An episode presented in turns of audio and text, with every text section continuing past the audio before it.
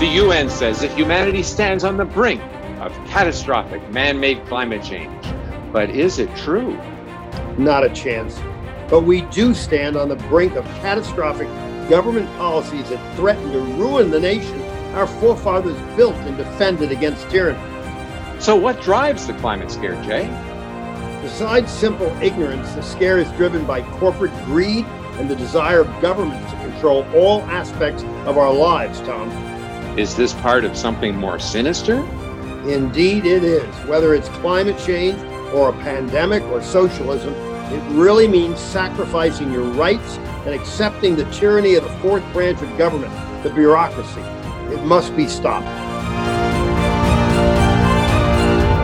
This is The Other Side of the Story with Doctor Jay Lair and Tom Harris of the International Climate Science Coalition.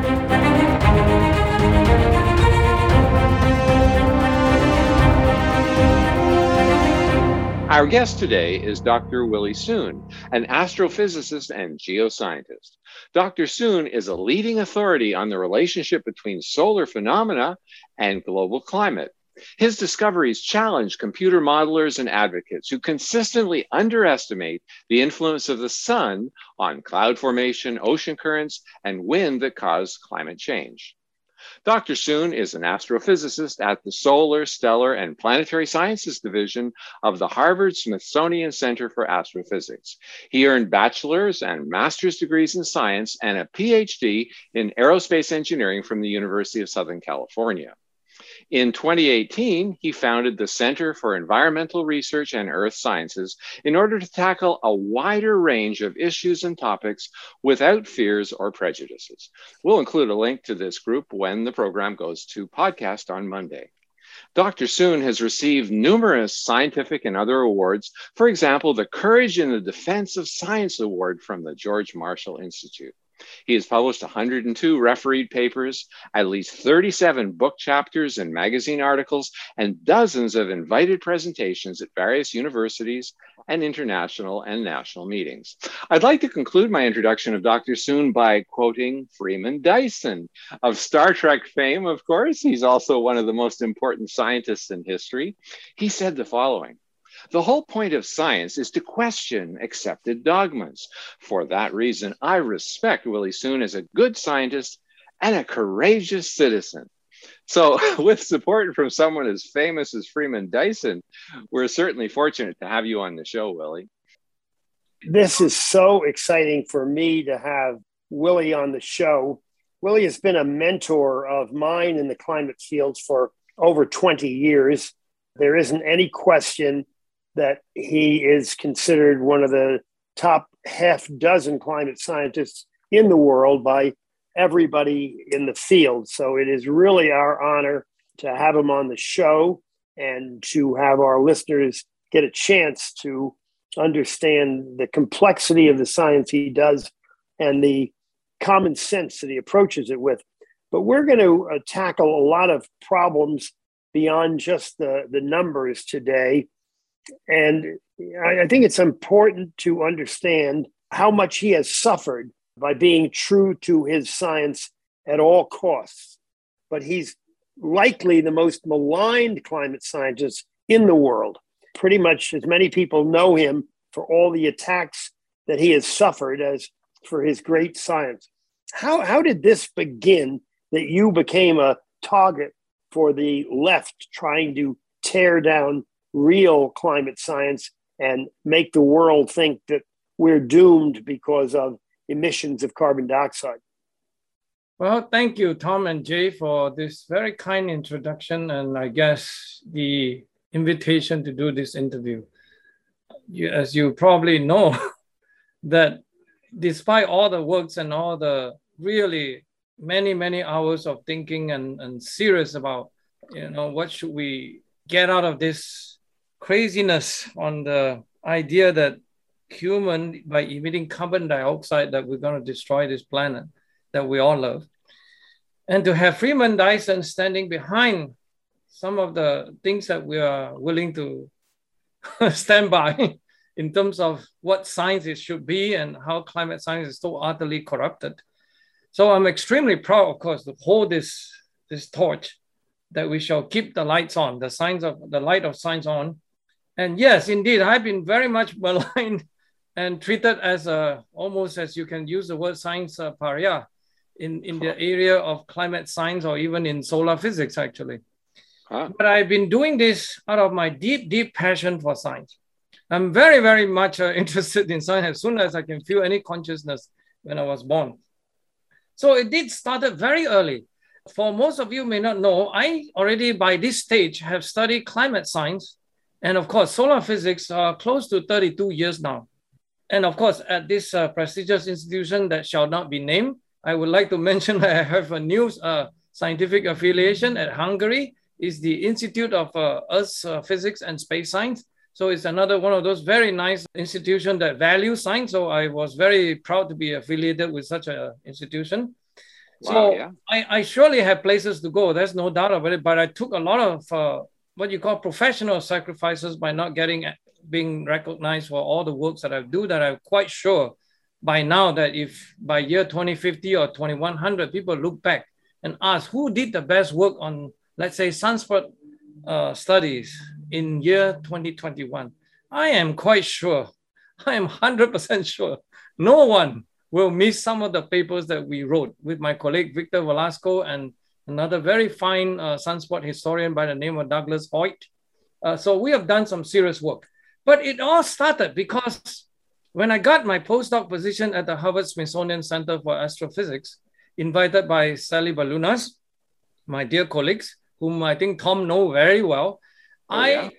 I, I was uh, reluctant to go because I wanted to stick around with my thesis advisor at University of Southern California doing the non-equilibrium plasma physics problem that we were so engaged in, actually. It was a project of studying hypersonic plane, actually, right? I, to, to try to talk about all the intermediate physics, you know. Science becomes very interesting when you study something in between because in fully ionized plasma, you have some very serious uh, answer to that. And in, let's say, fluid dynamics, there are also something quite clear that you can do about it, but I'm studying something in between. So it's partially ionized plasma. So I did a lot of very serious work. That's why I got recognized and be, I guess, invited to be a postdoc at the Harvard-Smithsonian Center for Astrophysics. And when I started this work, it really was pure. I mean, by now, it's still the passion never left me, but I immediately noticed by nineteen ninety, so I started in nineteen ninety-one. By nineteen ninety-two, we have a seriously groundbreaking work by learning the fact that the sun irradiance could change by at least a factor of four from what was being observed by the current uh, satellite project, which means it can be zero point four percent change, which is really seriously big. And it would explain all the little ice age and everything. So we thought it was very exciting and such a powerful physical constraint. So we submitted to Nature. And politics immediately, I knew, interfered. It took eighteen months. Nature usually rejects your paper in a week. But in eighteen months, involving Sir John Maddox, involving so many editors, six reviewers, so on and so forth. And we finally give up. It was a very illegitimate rejection. But we immediately get it to publish within a week in the most prestigious, prestigious journal in the astrophysical sciences. It's called the Astrophysical Sciences Journal uh, Letters. You know, was uh, the editor, famous editor, Subramanyam Chandrasekhar from University of Chicago, who got a yeah. Nobel Prize because of his work on white dwarf. Uh, in any case, I realized all this politics very early on, so I stay away. So if anybody like you invited me to give a talk or explain what I do and all that, I say, no, thank you. So I, by nineteen ninety-seven, you know, I got involved in this uh, petition project by the Oregon Institute of Science and Medicine. I was reluctant too, but then I, I lent my hand because people that involved like Arthur Robinson, Sally Balunas. So we worked very hard to produce a paper on what's wrong with this current paradigm on C O two global warming by providing evidence that really doesn't even come close to supporting, in fact, reject the notion completely, at, even at that stage by nineteen ninety-eight. So one thing after another, by two thousand one, I produced a very serious paper. As you can see, I, I did all this just out of curiosity. Yeah, I should say my trouble begins of because of curiosity. I wanted to know what, for example, climate model. They keep claiming that climate model can do this and that, right? Including making pigs to flies and all that, so on and so forth. I say, well, let me check. So I checked and I reached the conclusion that the paper, my paper was so important that it was even getting a great Professor Kirill Kondratiev of uh, Saint Petersburg University. He was a rector of that university. So you all may imagine how big that, that title. He took notice of me and we have a lot of exchanges. So we started to collaborate on this paper. So we got this paper published in two thousand one. Immediately we got, uh, by then I knew this our trouble begins. So I P C C people couldn't leave me alone. So it was the first in the history of the journal that they have a comments and reply. They commented and published in two thousand three by David Karoly, all those guys from I P C C gangster. So they come in, we reply nicely, it's fine, right? Then I got into real serious trouble in two thousand three when you all know that famous uh, I P C C hockey stick temperature history that was uh, what you call invented single-handedly by Professor Michael Mann, right? Who's, oh, yeah. uh, who tried to portray the, the climate history, the temperature history of the Earth from one thousand A D to nineteen hundred A D as the handle of a stick. And then boom, because men come along, that's, that's, a, that's the narrative, by the way, it's all narrative driven science. It's not science at all. So the blade shut up because of human emission of C O two. It's a serious, serious, questionable conclusion. And it was so prominent, as, as you know, it was featured in the third assessment report in two thousand one, multiple times, okay? And yeah. I, but actually I did all this work in two thousand two, we published in January of two thousand three. So I was in parallel with uh, what you call the famous Canadian team, right? The, the McIntyre and uh, McKittrick. These are the two brilliant Canadian, your fellow Canadian that, that I truly admire. And they approached the problem from a different point of view, from, from the methodological point of view. I was approaching this from an empirical point of view. So I set out with the deepest goal to find all the paleo evidence available. This is clearly already ten times more data sets than Michael Mann has ever even had the bother to look at. And then I assemble them all in one place. And then I look at it individually on the basis of how the proxy is in the natural units, which means without assumption that it all has to be connected to temperature. And then you see whether the phenomenon of Little Ice Age, which happens around, I would say, thirteen hundred to nineteen hundred A D, and then Medieval Warm Period, clearly from about eight hundred to about twelve hundred A D or so, but Medieval Warm Period, that's very well known in England and so on and so forth. But then the, the gangster by Michael Mann and I P C C says that, oh, no, no, no, no, it was not global. It's only in Greenland. It's only in uh, Europe. It's nothing more than that. But they forgot. The evidence are everywhere. It's in the Alps of New Zealand. The glaciers was retreating. How is that possible? And then it's in Angkor Wat. You all know about Cambodia. You know about Song Dynasty in China. This was proven beyond doubt in all those areas, right? And there are many more evidence, by the way, in Mongolia. And then you come to the South American forest. The forest was advanced by one hundred miles at least. Okay? Oh, yeah. Yeah, things like that. So I collected all of it. I just, just say, come on, man, just write a paper on this and then try to report on this.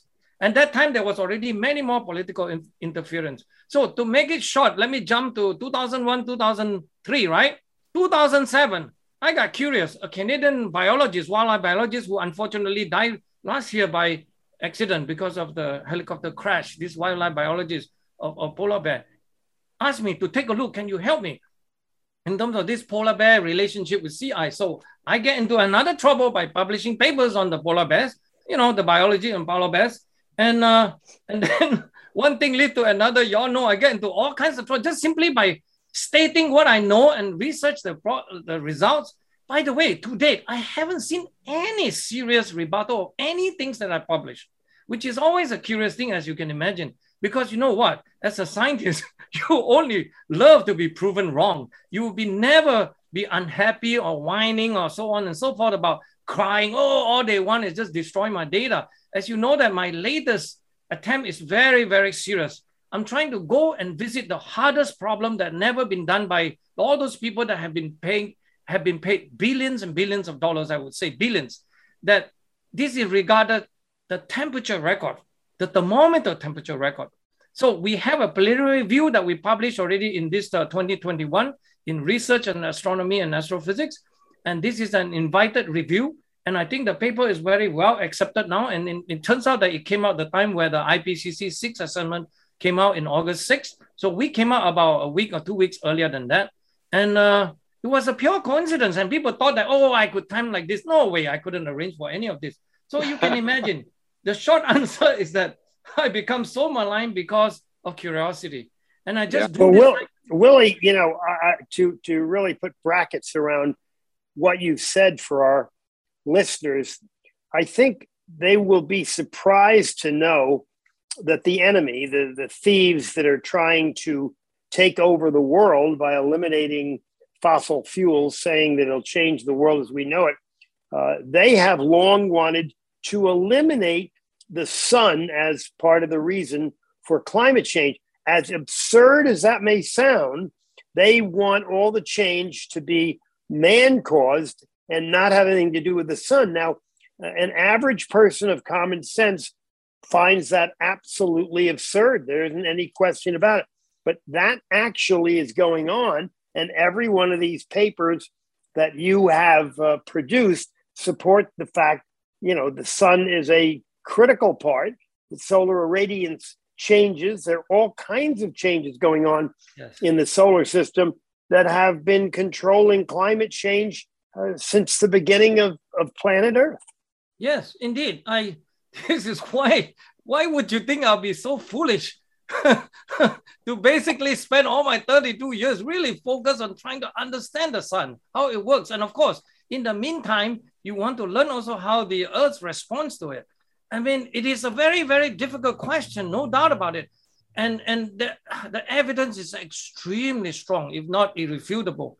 I mean, it is so strong that I, I'm, I'm really embarrassed to have to keep reminding all these I P C C's uh, gangsters. Sorry, I call them gangsters. They're not quite uh, scientists because they never are true to any hypothesis. There are no hypotheses involved. Every single one of them, it's about these people are funded by fossil fuel. These people are not scientists. They are not famous. They don't publish in peer review. It's all baloney. It doesn't apply to me. It doesn't apply to Will Harper. It doesn't apply to Chris Essex, or Ross McKittrick, and so on and so forth. All these good and great honest scientists in some sense. In the sense that it's so strange to use the word honest scientists because these people are not honest. That's the problem. They do yeah. belong to some fine uh, scientific institution, but all these scientific institutions become very, very corrupted. Let me put it simple. Well, Let me explain. It's a very simple proposition. The way I want to explain this is that, by the way, this is part of the theme that I want to get across in my talk in, on Saturday on the session with you, Jay. I want to express the view that really the simplest way to look at this sun-earth relationship is to understand it in terms of the seasonal climate. That's it. Finish. Mm-hmm. Because the sun, we are forced to be by the gravitational forces of, of the sun and the rest of the planets being perturbed around this orbit. We are revolving around the sun. That's it. The season would not change. I mean, it would change, but then it will be, we'll be stuck by that paradigm. So seasonal climate change, because no two summers are the same, no two winters are the same, no two springs are the same. See, each of the seasons plays certain kind of roles. Spring season is probably extremely important because the ice was about to start melting and then coming into the thing. So the albedo effects will be very important during that time, right? During winter, it's just basically frozen, no sunlight arriving there, right? So it'll be yeah. other kind of processes between the, the stuff going from the equator to the pole region kind of problem. And then yeah. during the summer, as you can see, it's sunshine. It may even involve biological responses, obviously. So there are a lot of this very intricate kind of relationship, but it is proven beyond doubt that the whole system is governed by seasonal cycle. Even, even the equatorial sea surface temperature, you would think that if the sun going past there twice, right, two times, because it's, you have to go north and then go back to the south, in the twenty-three degree region, right? The tropic, you know, the, that you cross twice, you would think that the response of the sea surface temperature will be biannual, like semi-annual. It's not, it's actually a whole seasonal annual cycle. So a lot of these kind of things that is not trivial, but the problem is that instead of thinking about this and then solving some of the problem, they have done nothing for almost as far as I can see for thirty-two years. Whereas I was the only one with dedicated scientists. You know what? I've been lately, by twenty fifteen, I started to engage in restudying the solution because people thought it's a simple problem that the sun, earth, with all these other planets, we can solve for all this planet. Newton's law, that's it. Mm-hmm. But unfortunately, one of the biggest story that I can tell you in this interview is that I strongly believe the solution that was produced in terms of the orbital solution of where the earth is relative to the sun for, let's say, the last ten thousand years, eleven thousand years, was totally inadequate. The last solution that formally produced was by André Bourget of Louvain. And that paper was produced in nineteen seventy-eight. Now, one of the great things you have just done recently, and I want to know how you did it, you obtained twenty-three scientists from around the world to write a major paper, putting the lie to the I C C P fraudsters that have been putting out report year after year, so that what you learned was you're not alone. You have intelligent colleagues around the world who, my understanding, were willing to drop their own individual research uh, to help you write a collective uh, paper. Tell us how you went about doing that. Thank you for calming me down.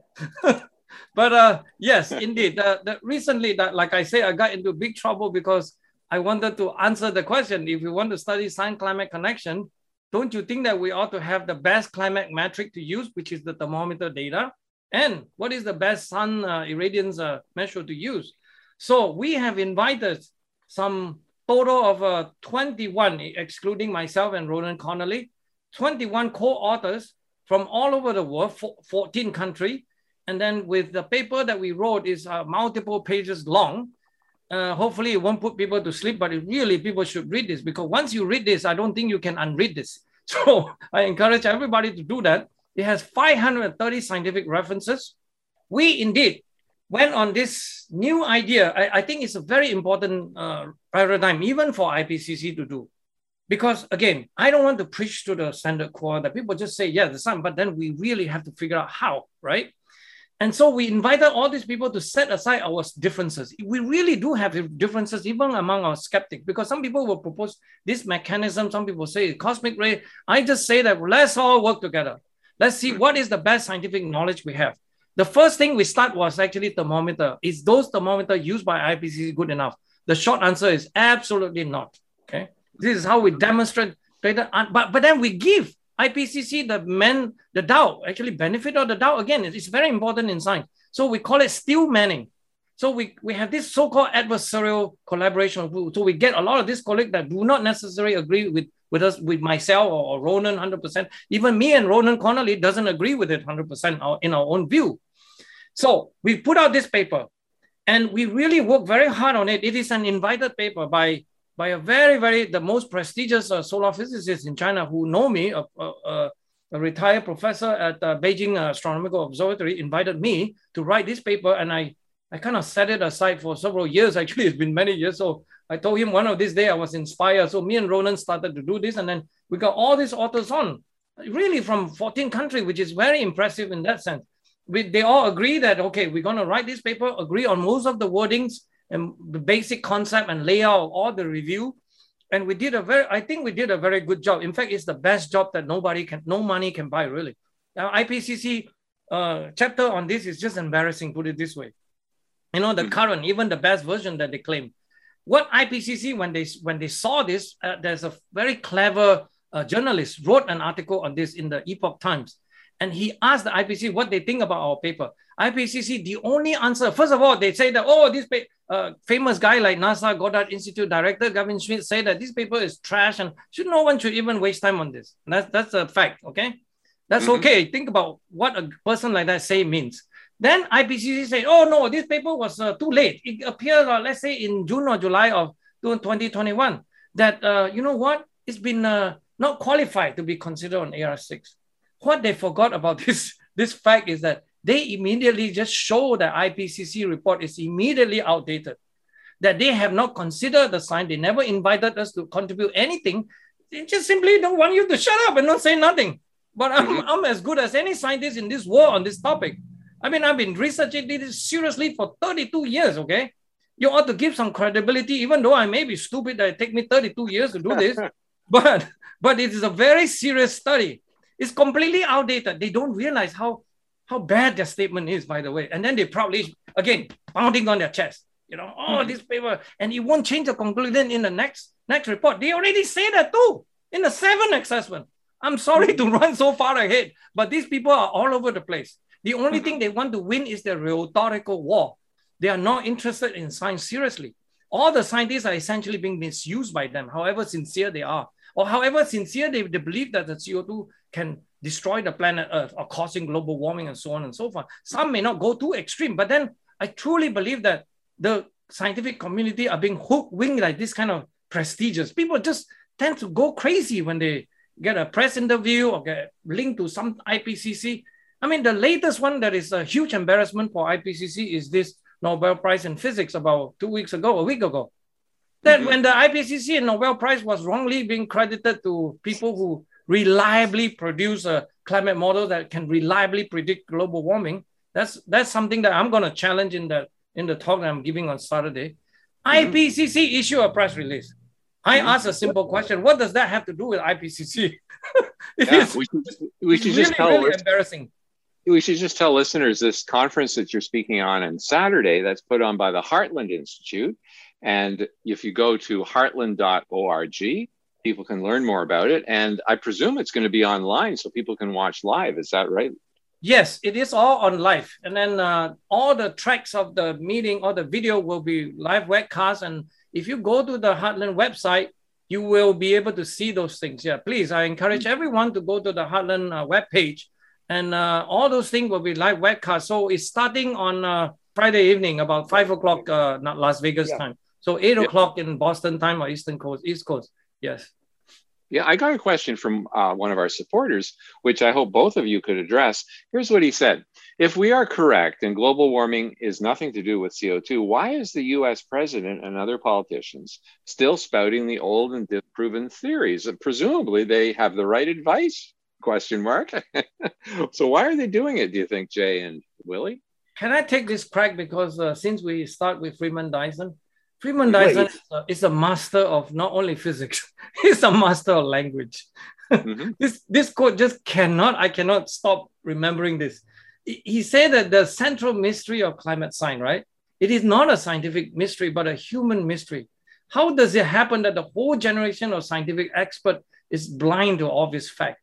Because you can think about it. Like I just said that in twenty twenty-one, after thirty-two years, I start revisiting the problem of this thermometer record, that they claim that all the urban stations won't affect their, their temperature record while they included all this urban record. It is not even logical. They, first of all, do not have a methodology to, to, to do that. And we just show that, can we just try by removing the urban temperature station and then see what the records show. In fact, the records show completely different outlook. Mm. This is what we propose in our R A, uh, Research in Astronomy and Astrophysics paper. Yes, this is actually a, a it's not a scientific problem. It's, it's really a human problem that a lot of these people are just so bought into this that they thought that there's only one version of the temperature record that we should consider. We show that there's some combination of at least thirty-four versions you can have in mm-hmm. that paper. And people still refuse to, to see it. But I, I have to tell, let the reader know, we, I, me and Ronan Connolly, we are not people who are eager to, to say that we are right and wrong and so on and so forth. We just want to study and answer the question. The fact that oh. I, I, give you, I give you this fact, then I'll stop. The fact is that the I P C C co-chair, A R six, by the name of Doctor Pan Mao Chai, okay? He's, a, he's actually a, a thermometer expert also. So he had published on this. He clearly published paper that shows that the urban heat island effect is significant. He quoted us. He credited us for doing some of the good work because we examined very seriously in China record, for example. And in the next coming work on U S record, we're going to clean the problem in some sense for the first time in the history. And they have never even do this. Please remember, we got no funding to do this. So later, if I can plug my series dot science dot com, somebody can help us, you know, please donate five dollars, ten dollars. I don't want to take away from your show, but something like that. Yeah. We do this with no money. In that sense, it's, I even doubly proud that, you know, heck, who the heck, I don't need no money. My wife would not be happy, but I do this because, again, just to make sure that we understand the problem. Okay, Jay, your turn. The answer to the question, why our government just moves forward in a direction that is totally unsupported by science, is because they know it's never been about science. It's about control. And they were smart enough to figure out if they could convince the country that man's emissions of carbon dioxide were going to have a negative impact. They were going to try to eliminate the use of coal and natural gas and oil, the readily available energy that has brought our life to such a, a high level in the past one hundred fifty years. They would recommend the replacement of this wonderful fuel by wind and solar, that people think the sun and the wind are free. They know that absolutely cannot support our economy. That then puts the government in total control of all energy, which they have to ration to us all, whether an individual, a, a business, or a corporation. The ultimate goal is to take one hundred percent control of our lives. Uh-huh. And they do it by fear. The average citizen is not well trained in science. And you have a newspaper, a media that they wholly own, and they simply repeat the lie hundreds of times, literally every day, that fossil fuel is destroying the world. And eventually they get the government to do away with the further development of fossil fuel and to build wind turbines and solar farms all over the country. We're basically brought back to civilization in the middle of the nineteenth century, eighteen fifty, and they own us. On this radio show, I've told our listeners over and over again, I'm not worried about that happening. In fact, I believe in the midterm elections in November of twenty twenty-two, they will lose control of the House, and that means they lose control of the entire U S budget, and we'll begin working our way back to take control. But it's never been about science. And in my view, the sad part is that we have so many wonderful scientists like yourself trying to come to the real answers to how climate change works. And while their work is not understood by the enemy, it's used to say, oh, see, nobody really understands it. So it could be that we're destroying the world with the use of fossil fuels. So the whole thing is a ruse, and it has nothing whatsoever to do with science. Mm-hmm. On that note, we better go for a commercial break, and we'll be right back in a couple of minutes. You know, Healthy Cell is a terrific lineup of products. They have products that are pill-free, gel-pack vitamins. Uh, looking for better sleep, focus, and energy? Check out Healthy Cell, the leading innovator in nutritional supplements for cell health. Healthy Cell has a product that helps R E M sleep, helps you fall asleep, stay asleep, sleep deeply, and wake up refreshed with Healthy Cell's R E M sleep supplement. The only sleep supplement that's designed to support all stages of sleep. And boy, is it needed now during all the stress of the COVID nineteen pandemic. So go to healthy cell dot com and use the code OUTLOUD, all capital letters, OUTLOUD, for a twenty percent off your first order of any product from Healthy Cell. I use them every day. I believe in them, and you should too. Let's get real. Let's get loud on America Out Loud Talk Radio. Trouble getting to sleep and staying asleep can be infuriating. Your mind races, you toss and turn, and the harder you try, the harder it is to drift off. And today's digital age makes it even harder. You're not alone with this struggle. Poor sleep affects over seventy percent of Americans. Even the Centers for Disease Control labeled insufficient sleep a public health epidemic. To take back your sleep, Healthy Cell has created R E M Sleep, the only sleep supplement made to support all four stages of human sleep with calming herbs, amino acids, and sleep hormone support, delivered in a patent-pending, pill-free, ultra-absorption microgel formula that tastes great. Fall asleep, stay asleep, sleep deeply, and wake up refreshed with Healthy Cell's R E M Sleep. Go to healthy cell dot com and use code OUTLOUD for twenty percent off your first order. That's healthy cell dot com, H E A L T H Y C E L L, and use code OUTLOUD for twenty percent off.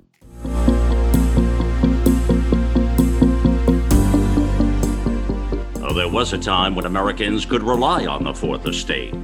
Well, in these challenging times, the media is both reckless and complicit. America Out Loud dot com. Top analysis from leading experts, articles, podcast, video, and twenty-four seven talk radio.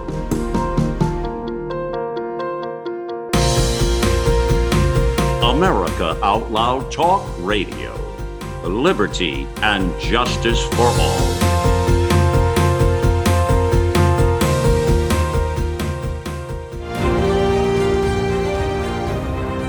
Your family, how has it been able to withstand the constant uh, attacks that you've been under now for really more than twenty years for having published accurate papers that sort of gore the ox of the enemy trying to scare the public into believing that everything we're doing is destroying life as we know it, when in fact it's the opposition?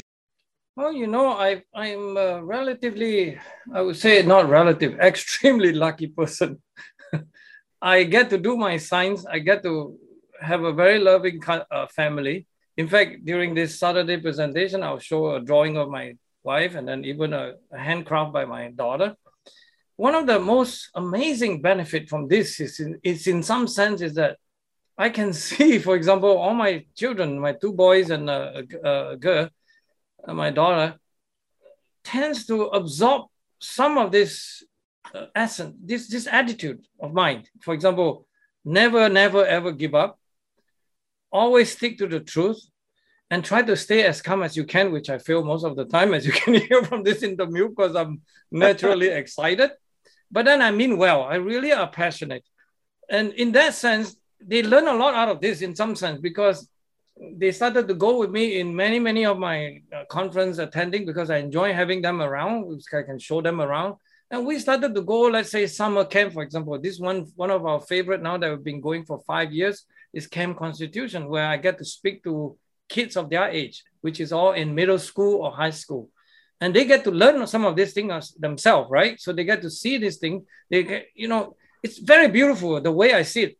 I really try to separate. I often tell them, please, one thing you always remember, you do not listen to to all these things that I say just because I'm your father, or which means I always stress that I'm trying to teach you some methods of doing science, not to indoctrinate you. So I'm so conscious of that, that I, I kind of nail it to their brain, that they know. In fact, they're so independent that I'm so proud of it. So they would always fact-checking me, things like that, right? It's very, very good. In fact, I even went one year, this year, because my, my son is beginning to be in high school, right? So he he able to actually help me edit my talk in the sense that from the point of view of a student. So he tell me to calm down, don't use so many jargon and that kind of thing. So it's, it's really a whole family kind of activities, which I'm very proud of.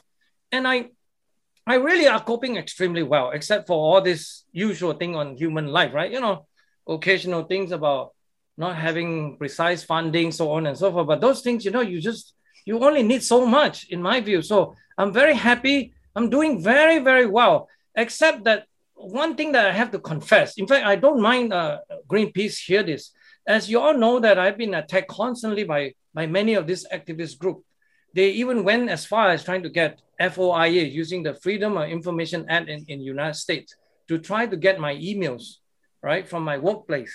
And wow. uh, they have tried many years until they become successful, I believe, somewhere in twenty, two thousand nine or two thousand ten.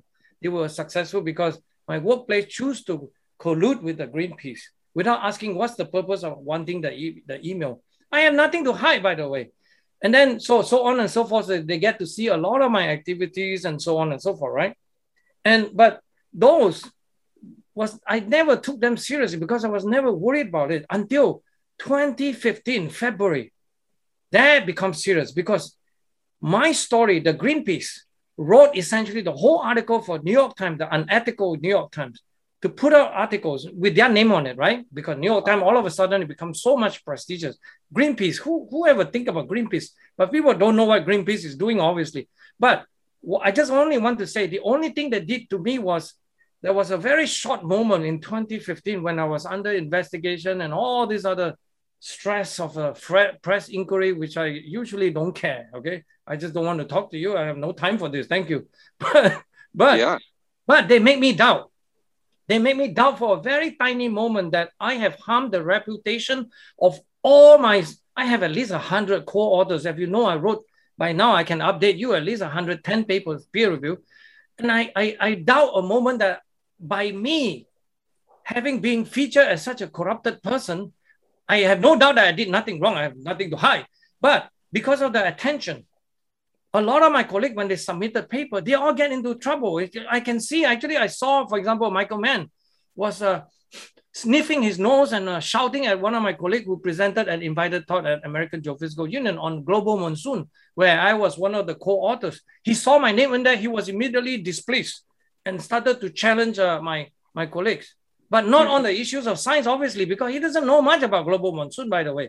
And then And then he started to talk very badly about that. This kind of example I don't like, you know, because I, I felt like, oh, I, I cannot be a, a, such a burden for my colleague. But but I, I, I really am very happy that even all my colleagues that, that have been stressed by because of my reputation. In fact, one of my young colleagues that I work with from China, from Xi'an Institute of Earth Sciences, he's been called into his director office about three times already because he worked with me, write paper with me. But we have published in Nature Geosciences, Earth Science Review, all the like high impact factors, extremely high impact factors journal, because we have good quality results, right? Yeah. Well, let, let, let's focus on that point you just made. Why have so many university academics given up any ethics to buy the lies of the I C C P? It's a good point, uh, Jay. It's, it's I P C C, right? I hope you mean, but, yes, but I right. That I C C P, right. I thought it's uh, uh, International Chinese Communist Party, Communist Party, but I P C C, Intergovernmental Panel on Climate Change.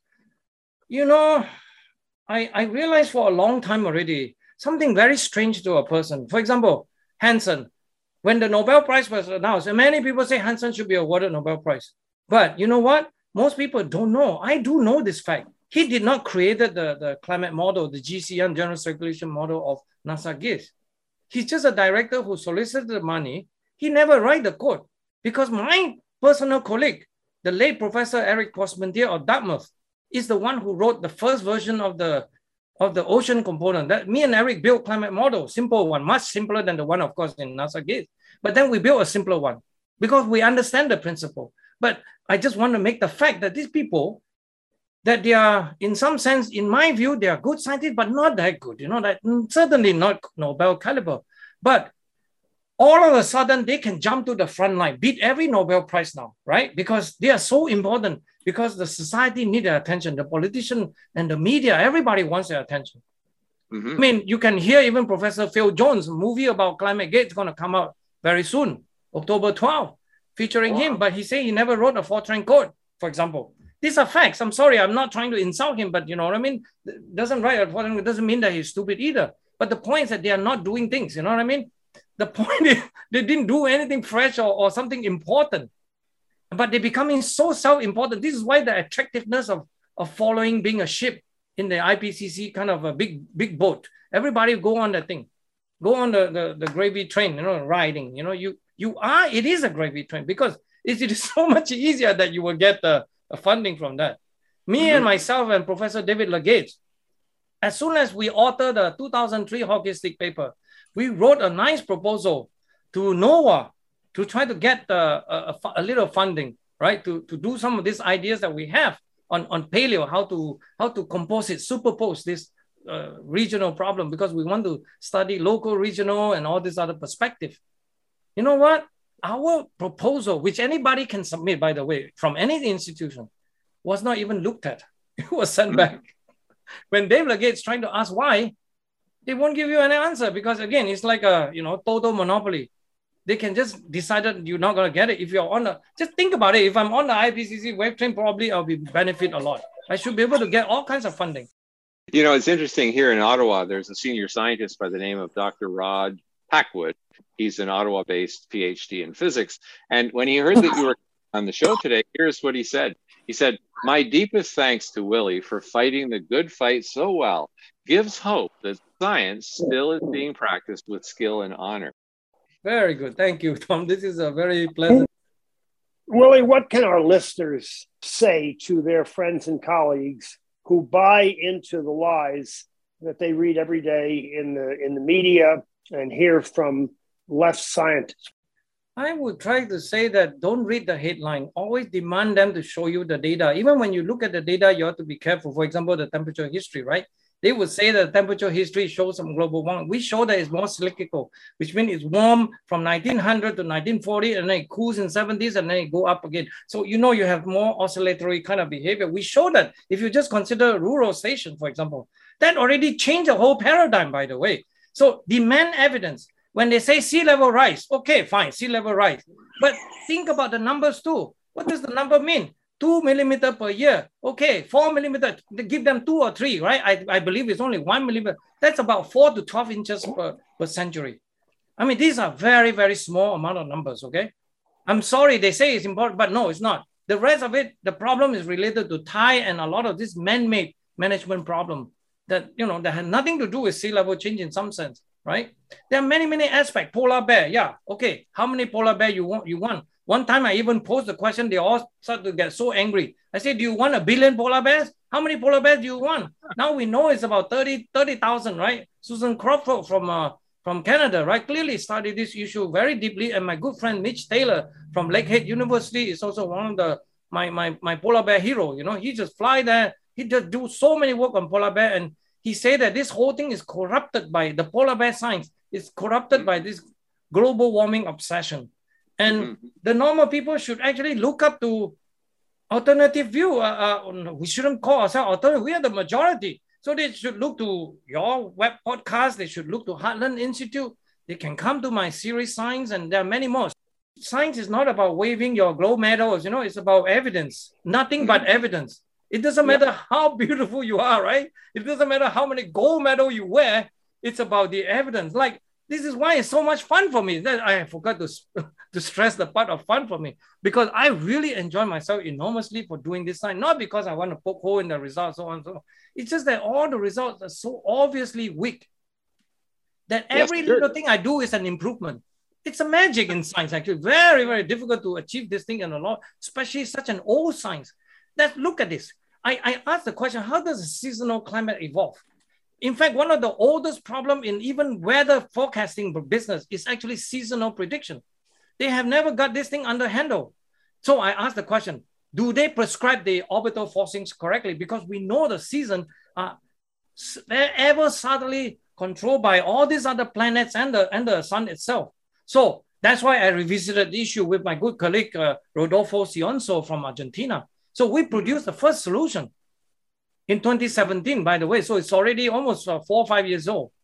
And this is the solution that really, I would say, completely make all the solutions from I P C C that is using based on uh, Berger, Andre Berger that I mentioned, completely outdated. Because Berger don't even consider the moon.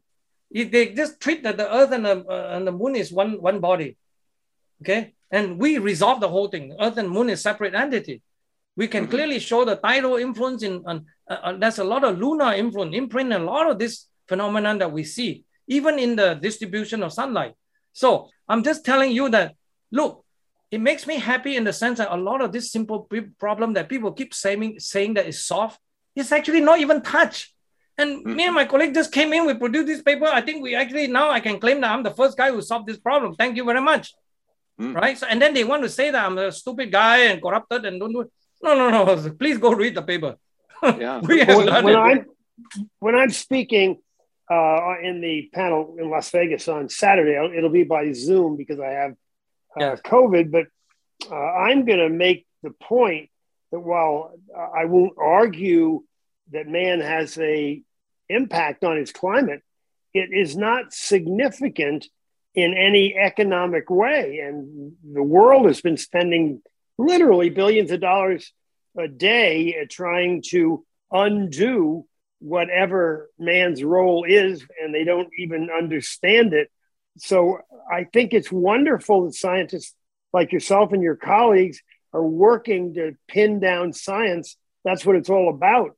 But I think it would be important if the public understood that it really does not play uh, a role in the economy of our country, to a point where you take tax money to spend on some of the science that is not relevant to meaningful numbers. What do you say to that?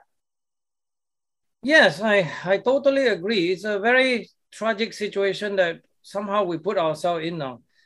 And unfortunately, the, the forces of politics is just beyond my, my, my humble ability to even comprehend. I, I can understand a lot of this craziness, but then I just simply don't know how to stop it. I would like it to be stopped, obviously. I would like the funding be properly appropriated to proper studies. I would actually say, like I say, people often ask me, how many of this scientific paper is worth publishing? I would say at least eighty percent of this paper that is published this day are not worth publishing. Only twenty percent are new. The rest of it is just junk.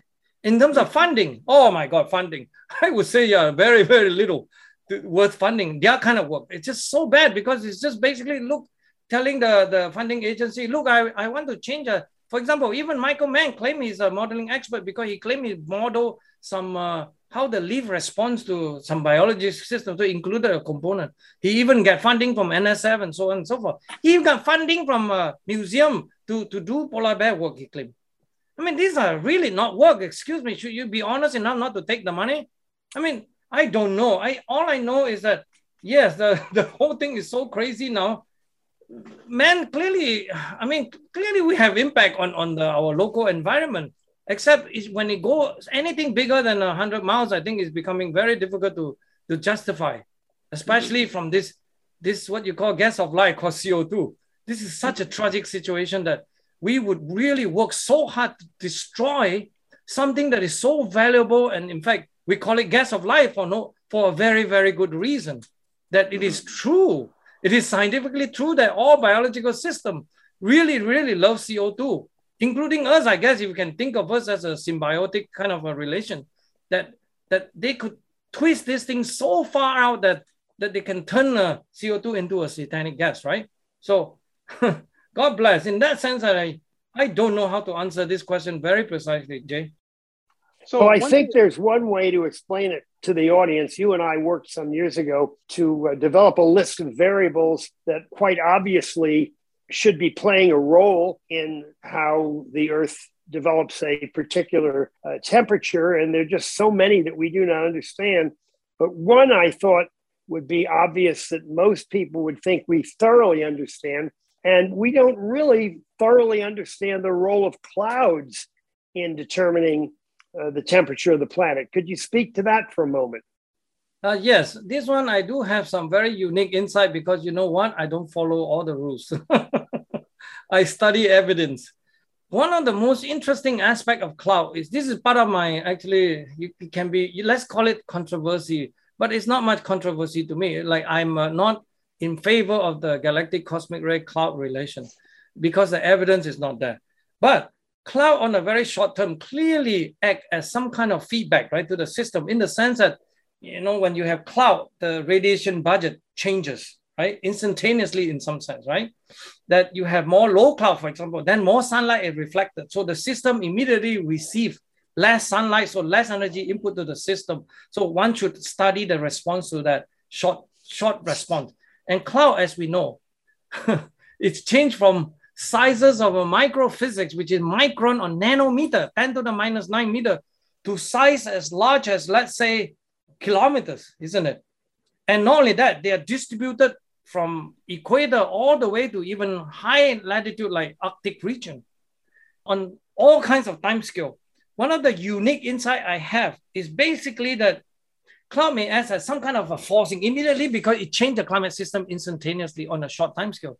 But on a long time scale, like multi-decadal to centennial, it could actually act as mere response to, let's say, the flow of equator to whole kind of a heat flux or moisture, okay? So cloud completely are controlled by all this variable because it does depends on the amount of moisture available, right? And the temperature gradient on vertically, right? To form the cloud formation. So it has a very strange kind of dual role. So it requires a deeper thinking and deeper, even if you want to analyze a theoretical framework to do this. So cloud is very mysterious indeed. And, and sometimes this is what a lot of geologists call cloud, geologists especially, because they could never get the imprint of cloud on the rocks, right? But, mm-hmm. but the, the insight from this multi-decadal stuff is actually from, from, three, from three rings, but you're not analyzing the three ring in terms of the growth. You mount it, you analyze it in terms of the, the what you call the stable isotope of thirteen C. You know, as you know, carbon can have twelve C and carbon fourteen, which is the radiocarbon that decay very quickly, right? But the carbon thirteen is very stable, it stays there forever as long as the age of the universe. But the, the amount of that are very sensitive to sunlight radiation. So that immediately transfers to cloud cover around the region. So indeed, this, this kind of new study, especially you need to find the right location, right place to do this analysis, obviously. Unfortunately, now all of that belongs to high latitude regions, so we still have no insight what happened in, in equator or tropical region, right? The only thing that those people are crazy enough to even study what you call the thick tree, the very, very strong tree that doesn't even form rings. So that becomes another complication. A lot of this magical thinking, people thinking that this is the solution now for understanding equator or tropical dynamics. So I take a more cautionary approach because these people are simply trying to sell to N S F, getting more of this funding that I don't think that is going to come true. This is why it's very dangerous. All kinds of this kind of thing that is not straightforward. But the bottom line is cloud is something that we must study, but I'm happy to report that indeed it can change its behavior, its, its role, that being a forcing into a feedback just because of what time scale you're looking at, because certain time averaging makes the thing behave very differently. So in that sense, you can say that my serious focus is not on very short-term fast time scale dynamics. I'm focusing on multi-decadal to centennial time scale. That's where I felt that a lot of my physical processes and my theoretical insights is, is more meaningful. So I can contribute a lot more faster and in, in that direction. So I'll make more progress. That's in science, it's always like that. You have only limited time on this planet. So you better find a problem that can be solved rather than all this endless quibble, right? When Lindzen, by the way, produced his iris hypothesis, if anybody even read half a sentence that he said in his two thousand one famous paper, he actually said that even at that time, he doesn't think that there is an adequate satellite data to test his idea, which is true. And he at that time, he only put the Japanese meteorological agencies kind of thing that have very important time cadence that is up to, I think, five or six minutes. Even that is already too slow, okay, and cover certain region. And he mentioned some of that, that point, which I think Lindzen is always the master of this area, right? I mean, unfortunately, people also think that he's a crack, which is really sad, saddened my heart. I don't mind myself being labeled some kind of bad guy or whatever, but Lindzen, Harper, and Dyson, I would not allow those people to mention them like that. Or, or Chris Essex. This, this four really touches my heart because they are truly good. Chris Essex, for example, is trying to formulate something called a climate theory that you can reject. No one has ever had a climate theory. That's the problem because The, the boundary between meteorology and climate is not understood. Nobody knows what it is. World Climate Meteorological Organization like to say that it's textbook. It's so easy. You just take thirty years average. Oh my God, I always laugh when I hear things like this because you know why? It's an embarrassment. It's a, it's a statement that you can make perhaps to reduce the complexity of the problem to explain to kids, what I call cartoon science. Cartoon science is okay. It doesn't mean it's all bad, but the problem is that when you take a cartoon sign, you try to turn it into some kind of big kind of hammer that you're going to slam all of these skeptics around, you are highly mistaken because you haven't understand the science and many of us are clever enough to know that you are actually, you're talking nonsense. You know yeah. what I mean? This is well, the kind that... of problem that I was never intimidated by that sort of bullying technique because they are actually doesn't know what they're talking about. This is why I think, Jay, me and you think alike. They are they are somewhat embarrassing, isn't it? Yeah. Indeed. On that note, you know, we'll, we'll have to wrap up. We could, we could talk all day, Willie. So this is Tom Harris and Doctor Jay Lair signing out with our guest, the happy warrior, I would say, Doctor Willie Soon.